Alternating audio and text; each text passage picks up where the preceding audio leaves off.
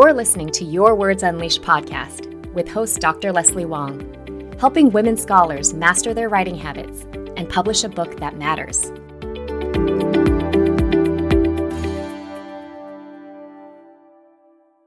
Hi, writers. So glad you're tuning in today. Wouldn't you agree that these days boundaries have become such a buzzword? All the time, we hear experts talking about how we need to maintain strong personal and professional boundaries if we want to protect our limited time and energy and put it towards the things that matter to us most. But on the other hand, I've noticed that there's very little good advice or practical strategies on how to actually do this. On today's episode, I'll be giving you an exercise with an exact formula that will help you create bulletproof boundaries with your job. And you can find the full transcript of this episode at yourwordsunleashed.com slash three. Most women academics I know struggle every semester with feeling besieged by too many responsibilities and not enough time to devote to all of them.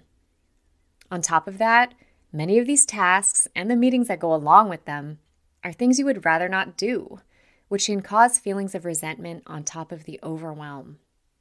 This can easily turn into an ongoing state of burnout. If you're anything like I was as a junior faculty member, you might find yourself saying yes to almost every request that comes your way, whether it's from students, colleagues, or higher level administrators. And this is not even counting all the requests you get from your family and friends. Sometimes you might agree to do something because you truly want to be helpful, or it's convenient and doesn't seem that difficult for you to do. In other cases, you might not feel empowered to say no because you're obligated to the person asking or you worry that there could be negative consequences for you in the future if you turn it down.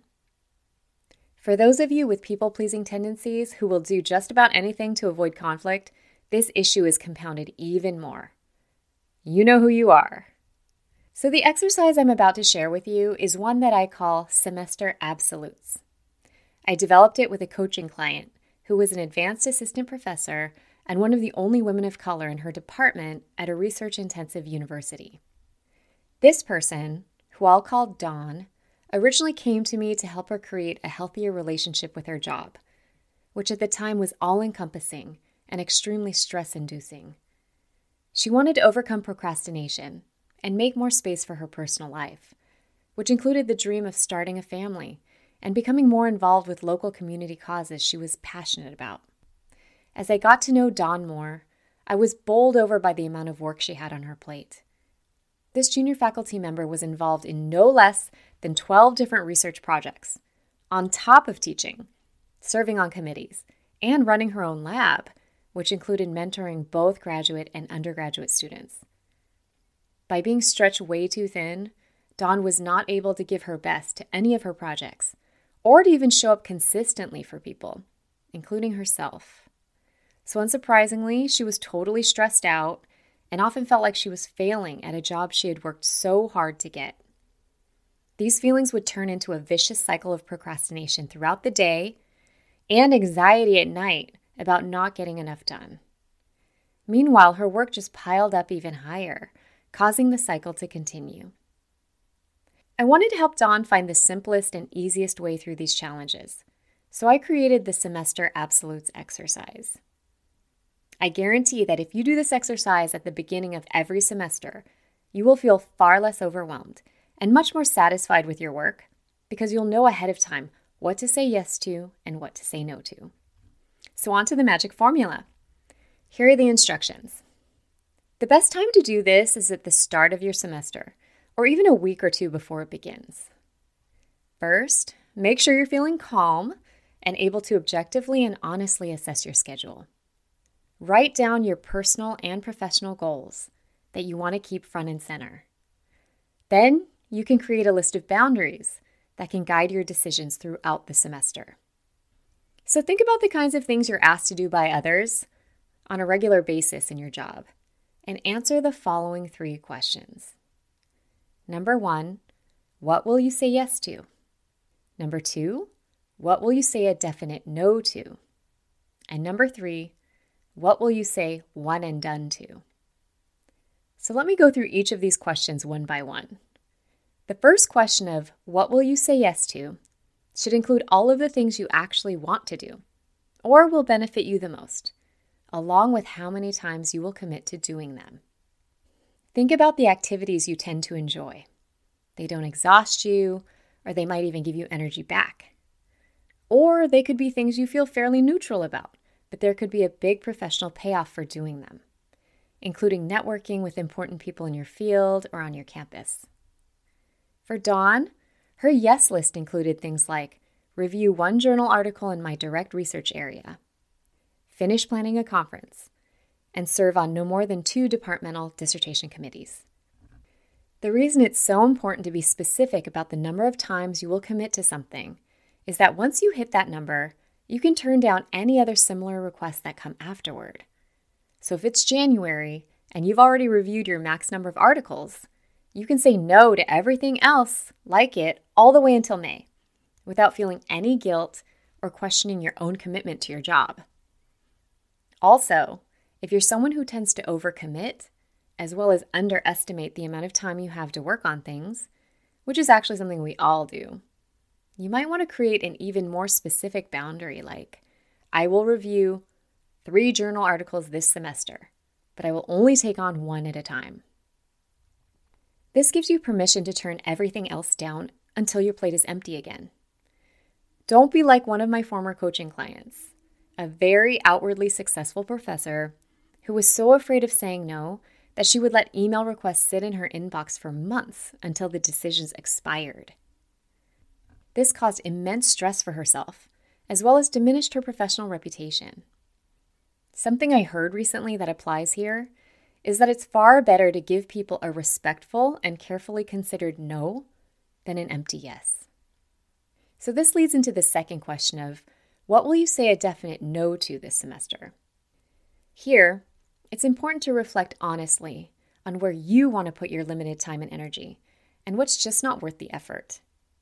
Some activities very easily qualify for this list because you know from experience that you dislike doing them. Others might sound like a good opportunity.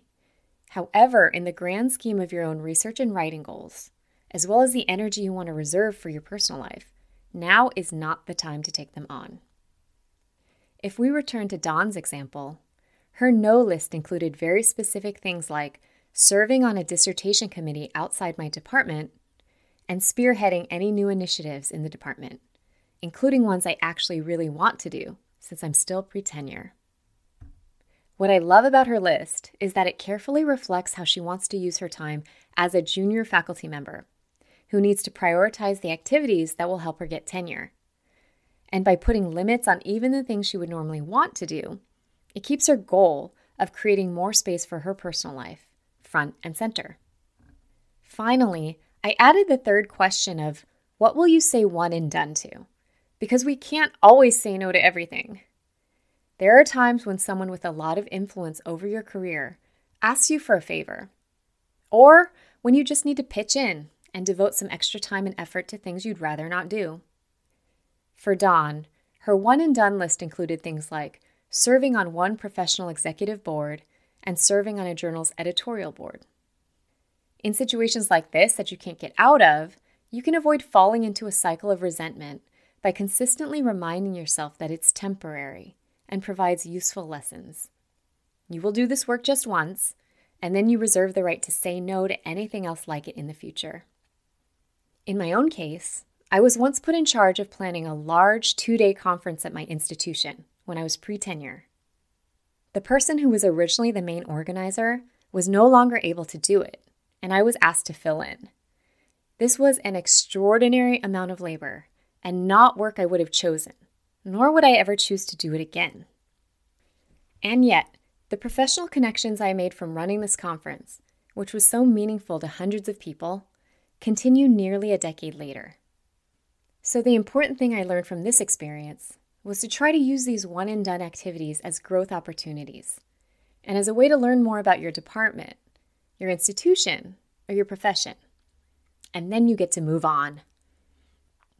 Ultimately, your semester absolutes list can be as long or as short as you want. The important thing is to clarify your goals ahead of time so you can keep them front and center. And you won't end up getting stuck in decision fatigue or people pleasing once the craziness of the semester has started. This is where people often break down and just start saying yes to everything. Remember that no one will protect your boundaries except you. I'll talk in another episode about ways you can tactfully turn down requests. But for now, know that consciously taking on less will pay off for you in the end. You will have more time and energy to devote to the things you care about when you set these limits in advance. Good luck.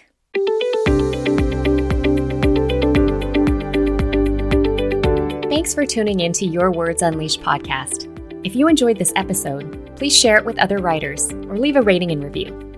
To find the full transcript and catch all the latest from me, check out my website, yourwordsunleashed.com. I'll talk to you next time. Happy writing!